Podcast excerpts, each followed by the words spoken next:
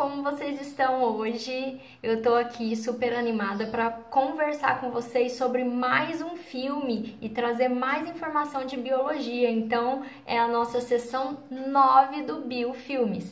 Então, quem ainda não conhece a Prof, eu de 15 em 15 dias trago aqui filmes para gente debater sobre a biologia do filme. O que, que aquele filme tem de biologia e se você tem alguma dica, alguma sugestão, deixa aqui embaixo também. Aproveita para seguir o meu canal, tá? Tem aqui o botãozinho para você se inscrever, seguir. Além desses filmes, a Prof ainda faz perguntas e respostas de 15 em 15 dias também. Então a gente tenta interagir o máximo aqui para vocês aprenderem um pouquinho de biologia, tá?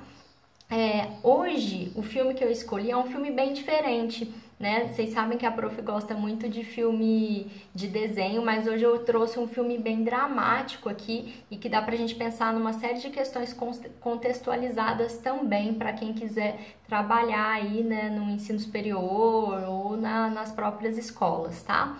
É, o filme que eu trouxe é o Zookeeper's Wife, tá? Ele tem lá no Netflix, eu indico muito você ver. É um filme muito bom.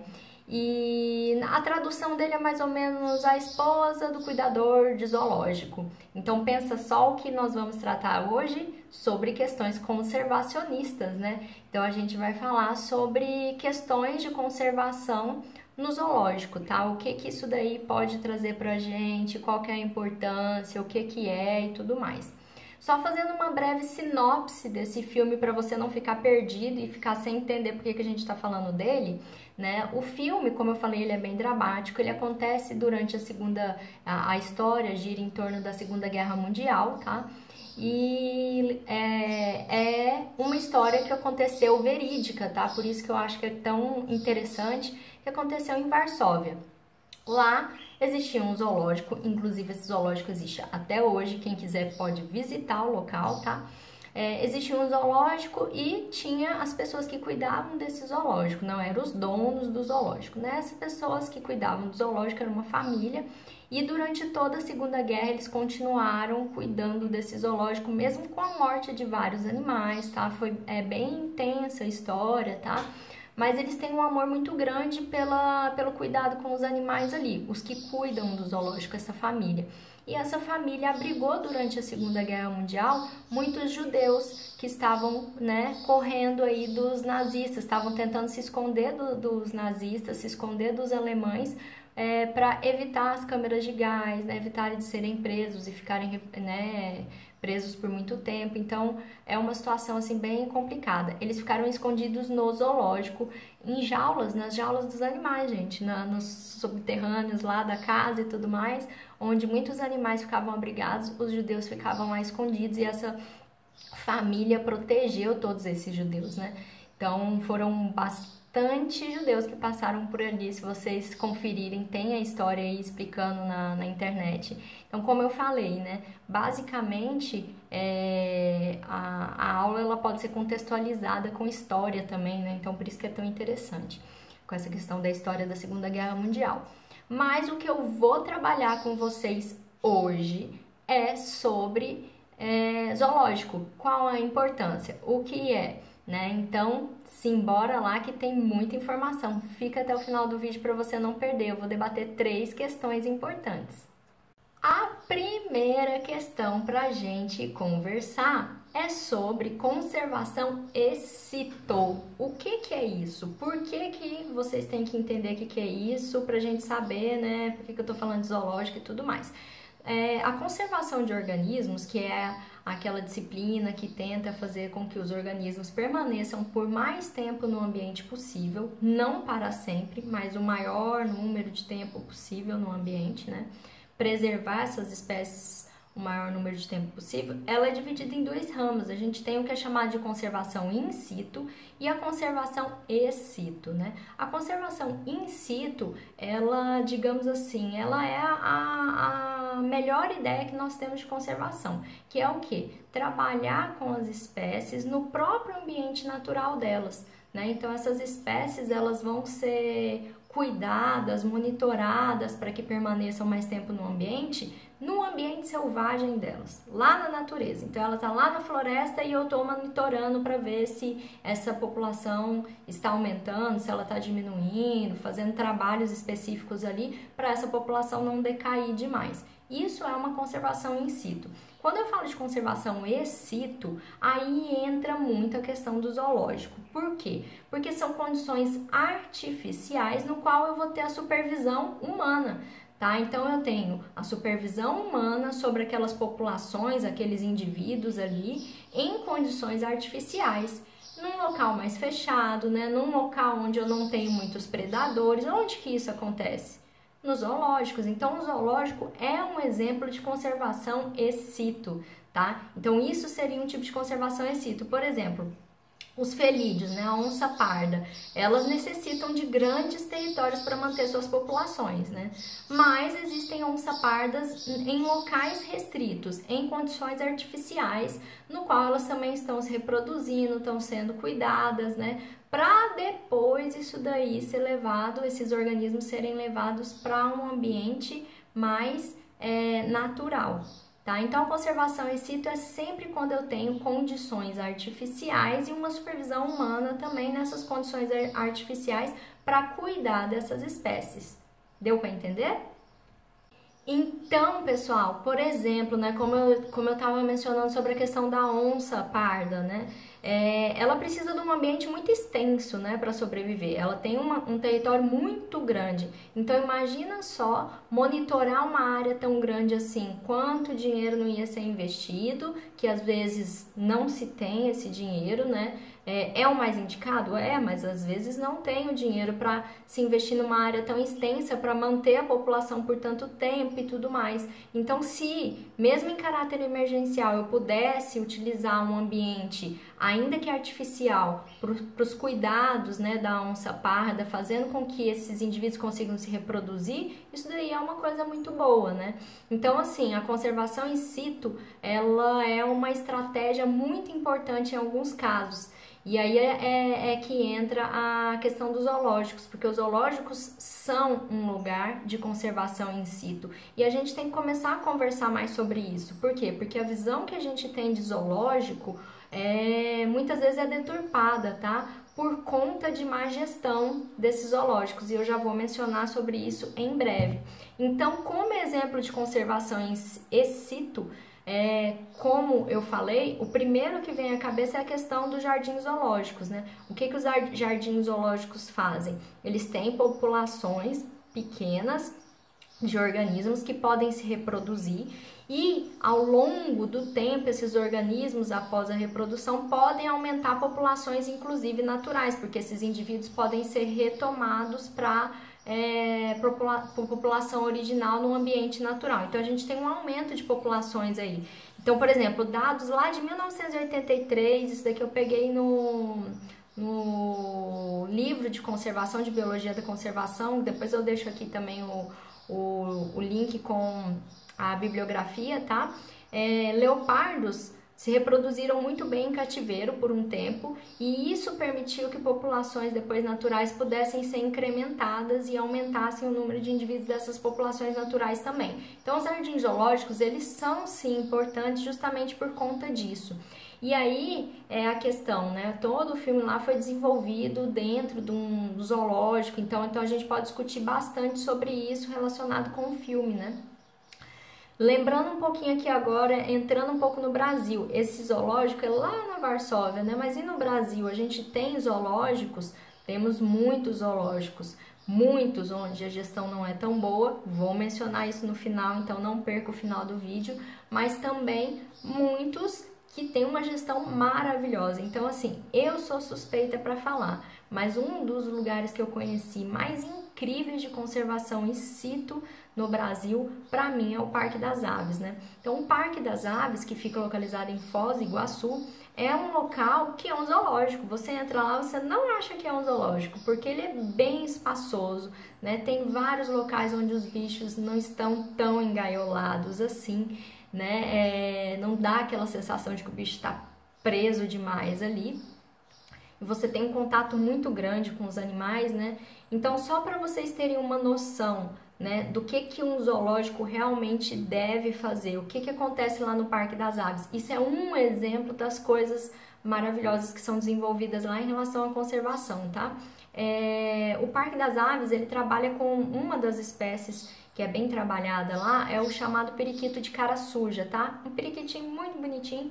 Vou deixar o nome científico dele aqui embaixo também para depois vocês pesquisarem.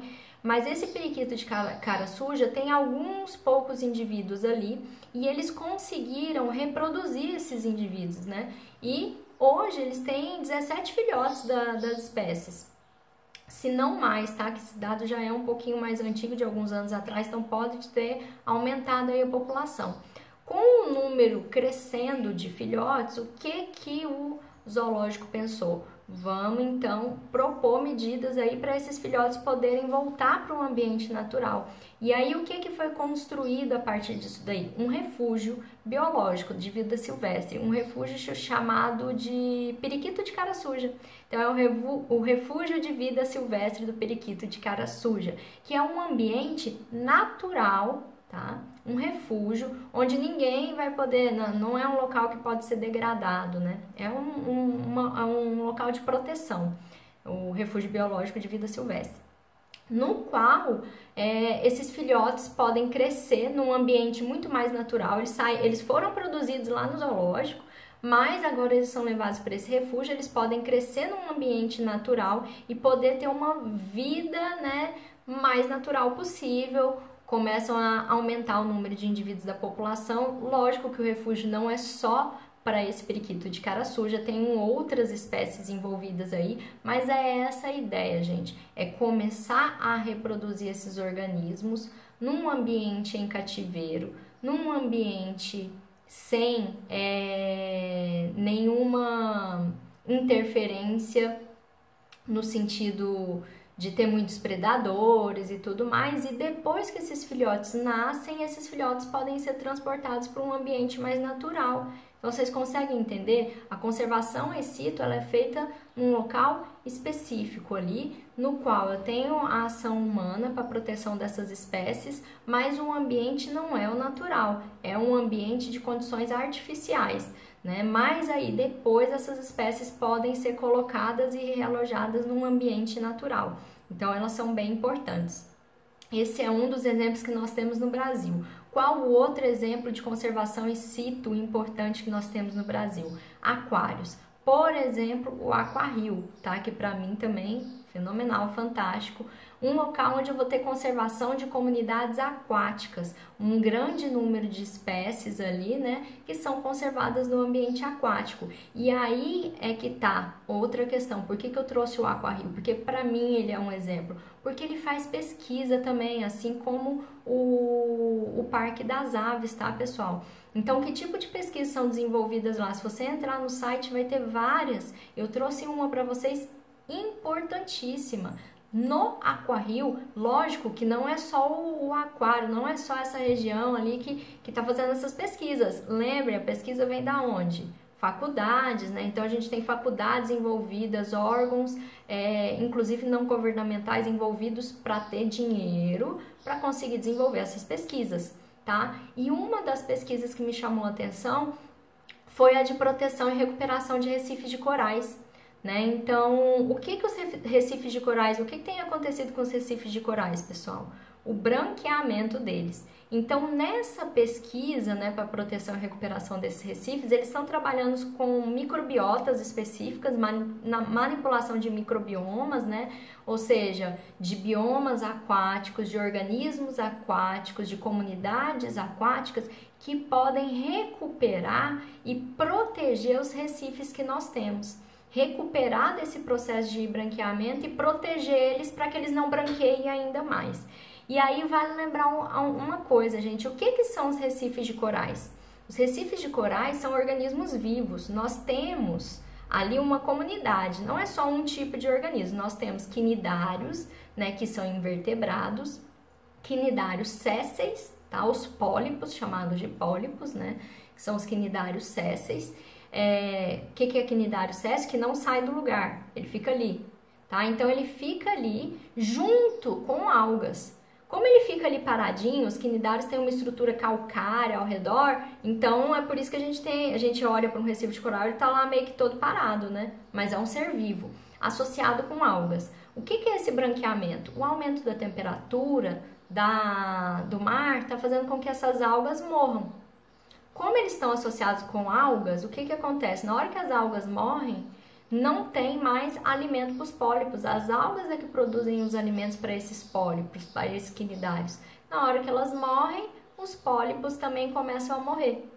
Como elas morrem, os pólipos também morrem, vai ficando meio brancão mesmo, tá? O, o interessante dele é aquele coloridão, ele vai ficando sem cor, porque ele vai morrendo. São organismos que vão morrendo, tá? Então, essa, essa pesquisa que é desenvolvida lá é extremamente importante, galera. Pensa só, conseguir trabalhar com espécies que podem recuperar esses recifes de corais ou proteger aqueles que é, estão em eminência de se tornarem brancos, de morrerem, né? Então são trabalhos excepcionais, são desenvolvidos aonde? Em zoológicos. O Aquarrio é um zoológico, só que aquático. Ele protege vida marinha aquática. Deu para entender? Então ele é muito importante também. Qual outro exemplo que nós temos? E aí, antes da gente ir para o nosso próximo tópico, galera, tem mais dois locais de conservação sítio que são muito importantes. A prof ama bichos, né? Mas existem também os jardins botânicos que servem para conservação de plantas, de vegetais, tá? E é muito importante, tanto é que eles são colocados na legislação como é, locais propícios para serem protegidos e para conservar espécies botânicas, espécies de vegetais e de plantas, né, de, de maneira geral. Na verdade, lá são grandes coleções, né? Coleções com plantas que têm um, uma grande gama de dados para realizar pesquisas. Existem jardins botânicos aí. A gente tem o Jardim Botânico de Curitiba que é magnífico, lindo. Você entra lá, você se sente assim, nossa, né? Um lugar super agradável, fresco, porque tem muita vegetação, uma vegetação bonita, sabe? Existem o Jardim Botânico, por exemplo, de São Paulo, no qual são feitas inúmeras pesquisas. Eu, tinha uma, eu tenho um amigo que trabalhou lá e desenvolveu pesquisas com algas, formidável. Então, assim, os jardins botânicos também são um local de conservação in situ. Então, a gente não pode ter só aquela visão do zoológico em si, mas de locais que conservam espécies, de que conservam biodiversidade de forma geral. Lá também é um local muito importante. E além disso daí, nós temos o que são chamados bancos de semente, que são ainda mais importantes, porque são locais onde vão ser estocadas sementes, né, em temperatura fria e ambiente seco frio e seco. Por quê? Porque assim elas permanecem dormentes. E se elas permanecem dormentes, elas não germinam. Mas quer dizer então que eu posso pegar essas sementes, elas podem ficar lá anos e depois eu posso pegar essas sementes e plantar num determinado local. Consegue entender a importância de um local desse, pessoal? Eu posso reflorestar toda a floresta é, amazônica ou toda a floresta atlântica, enfim se eu tiver todas as sementes dessas vegetações guardadas num banco de semente. É lógico que esse banco ele tem que ser muito bem protegido, né? Pensa só se um equipamento quebra, todas as sementes vão morrer. É, se eu tenho um problema de utilização de métodos inadequados, essas sementes não vão né, germinar depois, mas é um local extremamente importante onde eu também tenho preservação de espécies e é um local que artificial, né? Não, eu não estou preservando num, num, local aberto nem nada, tá? Então isso é muito importante. A gente fecha então essa explicação do que é conservação in situ, né? Quais são os exemplos que nós temos no Brasil, né? Por que, que é importante essa conservação in situ para então começar a estabelecer é, conceitos sobre novas populações, né? Como estabelecer novas populações no ambiente natural. Então, pessoal, após entender né, o que, que é esses é, centros onde os animais vão ser protegidos, né, mas é um ambiente artificial, a gente pode passar para um estágio de estabelecimento de novas é, populações. O que, que é isso? São métodos utilizados para reestabelecer populações silvestres, né? Ou para fazer elas surgirem do, do zero ali ou para aumentar os poucos indivíduos que nós temos no ambiente silvestre. Para que isso aconteça, é necessário recuperar os papéis ecológicos que essas espécies têm na onde? num ambiente natural, né? Só que esses papéis ecológicos, eles têm que ser recuperados lá em cativeiro, né? Então a espécie tem que se reproduzir, a espécie ela tem que conseguir se alimentar, os indivíduos têm que conseguir se alimentar bem, é, se tornarem, vamos dizer assim, entre aspas, fortes o suficientes para então poder ser introduzidos no ambiente silvestre novamente. Porque quando a gente pensa no ambiente, na, no, na espécie na natureza, né, no ambiente natural dela, o que, que acontece ali? A gente tem uma taxa de predação alta, a gente tem uma taxa de extinção alta e, consequentemente, a população ela pode diminuir, né, com uma facilidade maior. Então, o que a gente faz, né, esses estabelecimentos de novas populações é fazer com que essa população consiga crescer um pouquinho ali no ambiente em cativeiro, diminuindo as chances dela ser destruída por catástrofe ou por qualquer questão de predação, né? aumentando é, a chance dela sobreviver por um tempo maior e, consequentemente, diminuindo a sua taxa de extinção, e então a gente pode levar para o ambiente natural. Aí ela vai ter uma, uma taxa de sobrevivência maior agora naquele ambiente natural, tá? Então, na verdade, é, o ambiente em cativeiro ele serve para recuperação desses papéis ecológicos dessas espécies por um tempo, recuperação desses indivíduos por um tempo, até que eles possam ser reintroduzidos e ser estabelecidos novas populações, Esses, esses programas de estabelecimento de populações, para eles serem eficazes de fato, eles têm que levar uma série de cuidados, eles têm que estudar várias questões. Não é só você pegar os indivíduos, ah, nasceu um monte de filhotinho no zoológico tal, vamos colocar lá no ambiente natural. Não é só isso, você não pode jogar o, os filhotes lá no ambiente natural, ou jogar os adultos, ou jogar o casal lá e pronto, acabou, vamos embora e, e tá tudo certo. Agora, agora a população vai começar a se reproduzir. Para esses programas de estabelecimento de, de espécie realmente serem eficazes, é necessário que os fatores que ocasionam o declínio das populações não, no ambiente natural sejam controlados e alguns, inclusive, sejam eliminados. Ou seja, eles têm que estudar, eles têm que saber tudo sobre aquela espécie. Quem é o predador, quem não é, o que ela come, o que ela não come, para tentar controlar ali o máximo dessas questões no ambiente natural, para ela conseguir se desenvolver ali. Por exemplo, se um ambiente natural tem poucas árvores, mas ela só faz ninho em árvores, como é que eu vou fazer? Né? Como é que ela vai, se, vai continuar se reproduzindo? Né, se as árvores são poucas. Então, assim, tudo isso tem que ser pensado para você estabelecer uma nova população. O que, que eu posso fazer? Existem trabalhos, por exemplo, com é, araras e com pássaros, no qual os seres humanos eles constroem um local artificial para elas conseguirem se reproduzir num ambiente natural. E isso está sendo eficaz, elas estão identificando aquilo ali como um local de abrigo no qual elas podem se reproduzir. Era para ter naturalmente, mas não tem. O que que faz? Uma ação humana de benefício nesse caso, né, completamente de benefício, para que esses indivíduos consigam se reproduzir naquele ambiente. Então, é necessário que um programa de estabelecimento se torne eficaz a partir disso daí, a partir do controle e eliminação de qualquer tipo de fator que pode gerar o declínio dessas populações, no qual elas podem se podem diminuir. Esses programas de estabelecimento de novas populações são chamados de programas, tá? Eles podem ser divididos em três categorias, em três tipos. Que tipos são esses? O primeiro é o programa de reintrodução. O que, que é o programa de reintrodução? É quando você pega indivíduos ali que estavam em cativeiro e reintroduz ele no ambiente natural e onde ele sempre estava antes.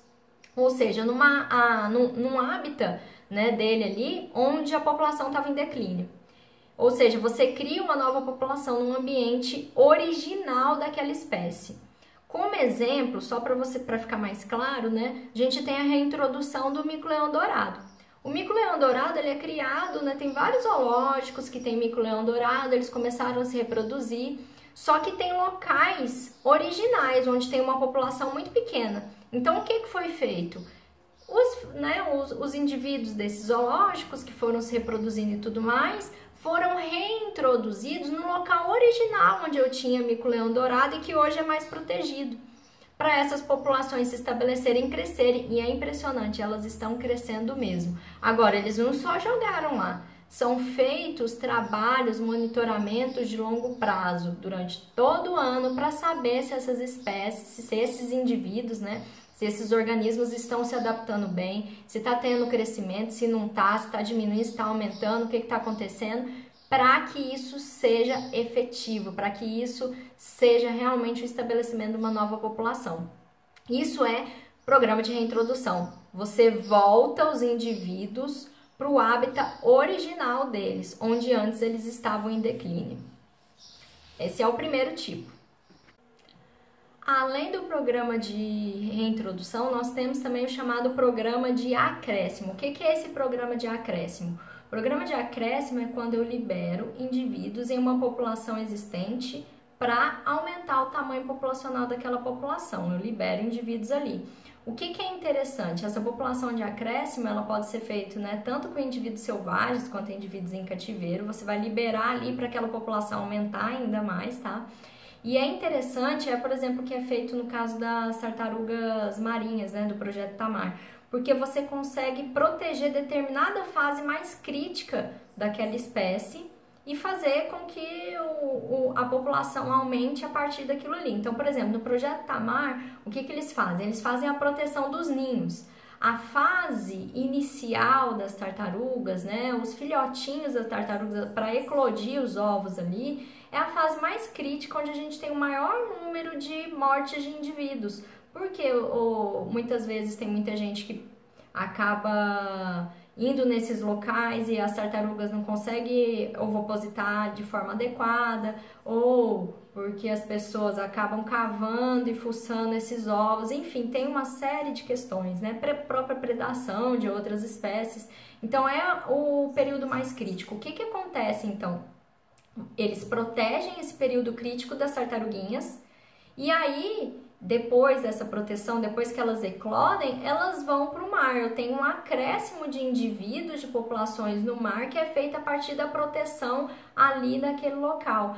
Um, um local que agora começa a ser um pouquinho mais artificial, porque ninguém pode chegar perto, tem toda uma estrutura que é feita na onde as tartarugas colocam os ovos, mas então eu posso fazer um acréscimo de populações a partir disso. Então é bem legal esse programa de acréscimo também.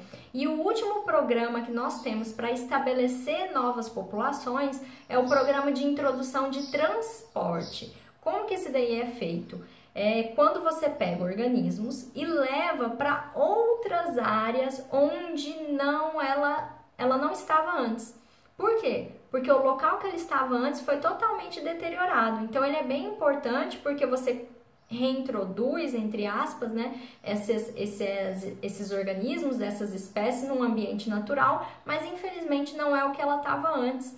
É fora da sua área de extensão histórica, né? Então, sei lá, ela ficava é, num determinado local ali no, em São Paulo, agora ela vai ficar num local em Minas Gerais. Talvez tenha alguma diferença ali do ambiente, né? Por isso que nesse caso os estudos têm que ser ainda mais é, fantásticos para que essa população consiga se estabelecer mesmo. Até porque se ela não estava naquele local antes, nós podemos ter alguns problemas aí de introdução de espécies exóticas. Então tem que ser tudo muito bem estudado, não é só chegar lá, vamos colocar o bicho aqui e pronto, acabou.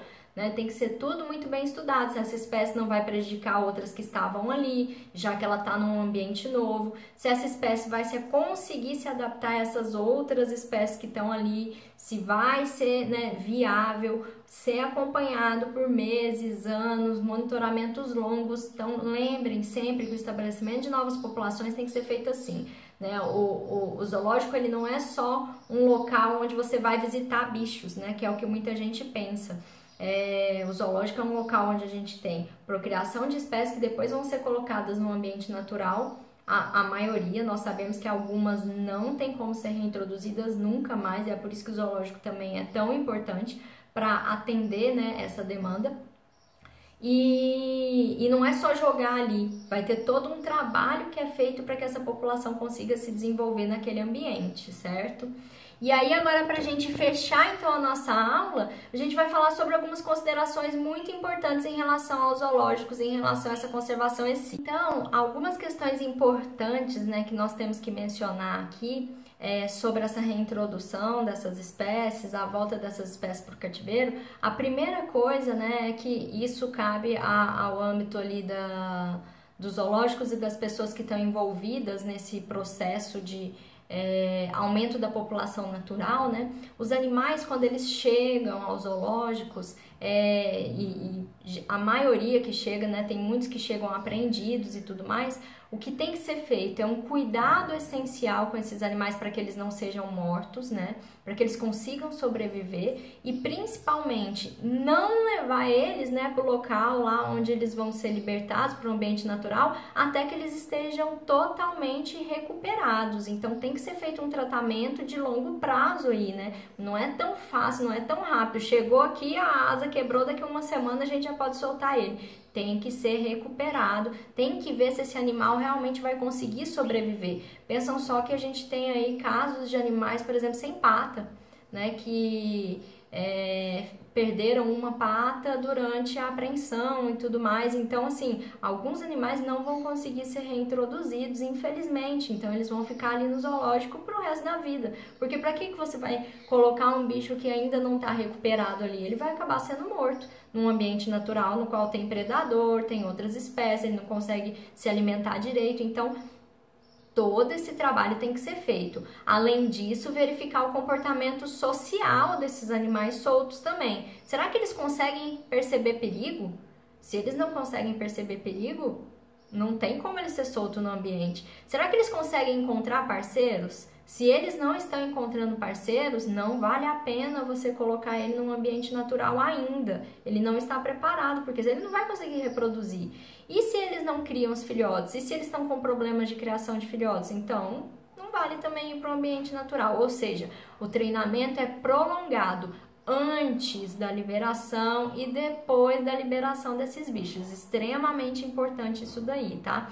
Isso é tão importante que é isso que vai gerar o sucesso de colonização e de estabelecimento dessas populações. Voltando novamente ao caso dos micos leões dourados, o que, que aconteceu? Lá em 1985 eles começaram a ser reintroduzidos ali dos zoológicos para o ambiente natural. O que, que a gente tem hoje? O número de espécies é, que foram reproduzidas né, num ambiente em cativeiro é muito menor do que o número de espécies que estão sendo produzidas no ambiente natural. Então vocês conseguem entender que aqueles animais eles chegavam ali inicialmente eles não conseguiam né ali se reproduzir mas eles com o tempo foram é, encontrando estratégias se estabelecendo se estabelecendo no local natural e então puderam se reproduzir com uma frequência maior e aí então a gente tem um número é, alto desses indivíduos hoje na população,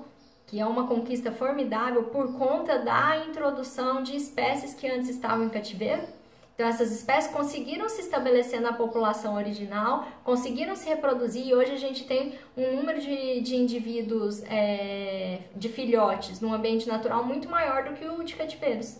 Né? Então, isso, é, esse sucesso se deve a todo esse trabalho. Pensa, 1985 e a gente já está em 2019. Trabalho de longo prazo né, com essas espécies.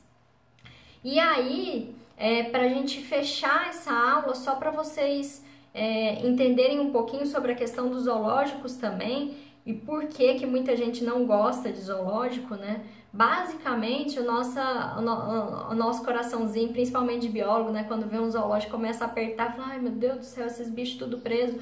Isso se deve a muitos zoológicos terem uma má gestão, né? Então a gente vai pensar aí historicamente, quando que os zoológicos foram criados, né? Ah, os primeiros zoológicos que foram criados lá na Inglaterra, basicamente era só para exibição para os seres humanos. Eram bichos que ficavam ali para os seres humanos irem, interagirem e acabou. Né? Só que isso não é mais assim. nós temos o conceito de zoológico diferenciado. Hoje ele não é só para exibição para os seres humanos, são bichos que vão ficar só exibindo para os seres humanos. Como eu falei, tem trabalhos, tem pesquisa, tem várias coisas envolvidas que os zoológicos deveriam fazer. Agora, ainda existem zoológicos com má gestão zoológicos é, que são praticamente abandonados e isso gera um estresse muito grande para o bicho, né? O bicho fica só enjaulado em locais pequenos, não tem o um acompanhamento adequado, né? No final eles acabam morrendo de doenças que não faz muito sentido, morrem cedo.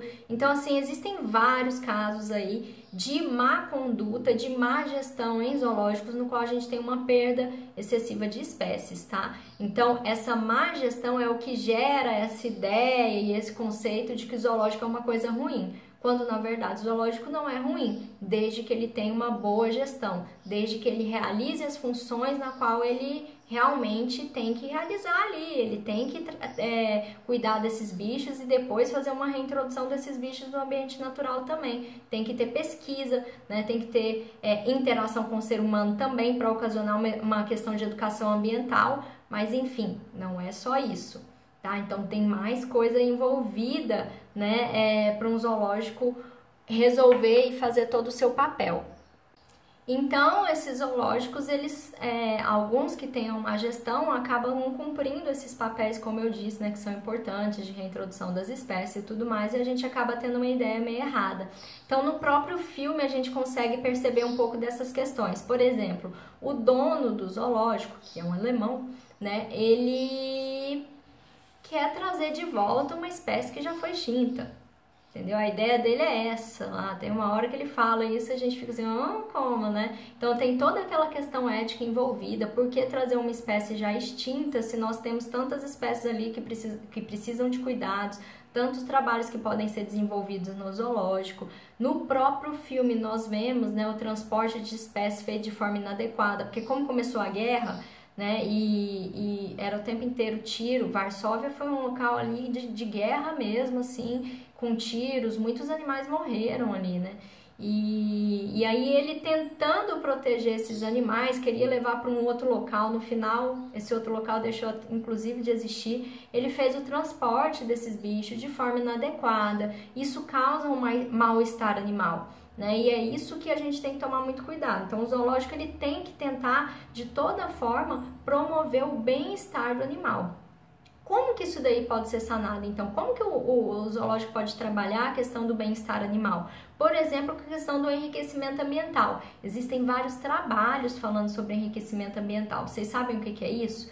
Enriquecimento ambiental é quando a gente tem um ambiente complexo e interativo para o animal é, não se sentir isolado, não ficar tristinho, parado, ele sempre vai ter alguma coisa para fazer. Como assim? Por exemplo, é, em vez de ter só um galho, eu tenho vários galhos. O bicho pode ir de um galho para o outro.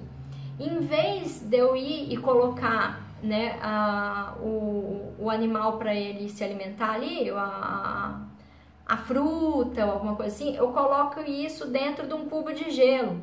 Por quê? Porque dificulta ele chegar na recompensa dele, dificulta ele achar esse alimento.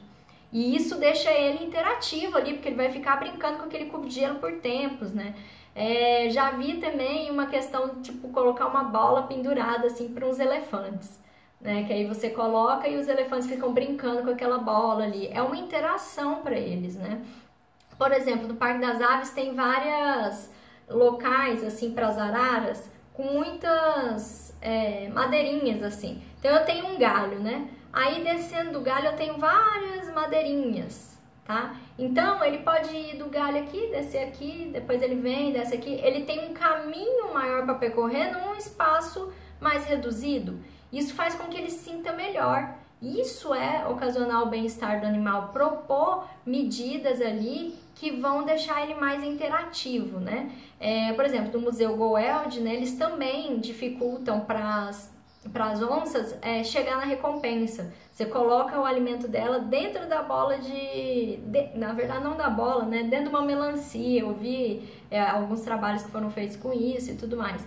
Então, ela vai ficar interagindo com aquela melancia, tentando chegar ali na comida dela e não conseguindo chegar, entendeu? Isso dá uma sensação de liberação de estresse. Ele não tá ali, ele não vai ficar tipo, ah, a comida chegou, pronto. Ele vai brincar com aquilo ali, ele vai se interagir. Essa é a ideia, não é, né, é tentar promover a, características que gerem né, o bem-estar do animal. E principalmente, para mim nesse caso aí, é, é, eu acho, por isso que eu acho formidável né, o, Parque das Aves, o, o Aqua Rio, que foi desenvolvido por um grupo de pessoas, que é o mesmo grupo, tá? Que fez os dois, é tornar esses espaços cada vez maiores e dá a sensação de que quem está preso somos nós, tá? E não os bichos. Então, quando você entra na seção das aves do Parque das Aves, lá das araras, tá? Quando você entra lá, essas araras são tudo voando na sua cabeça.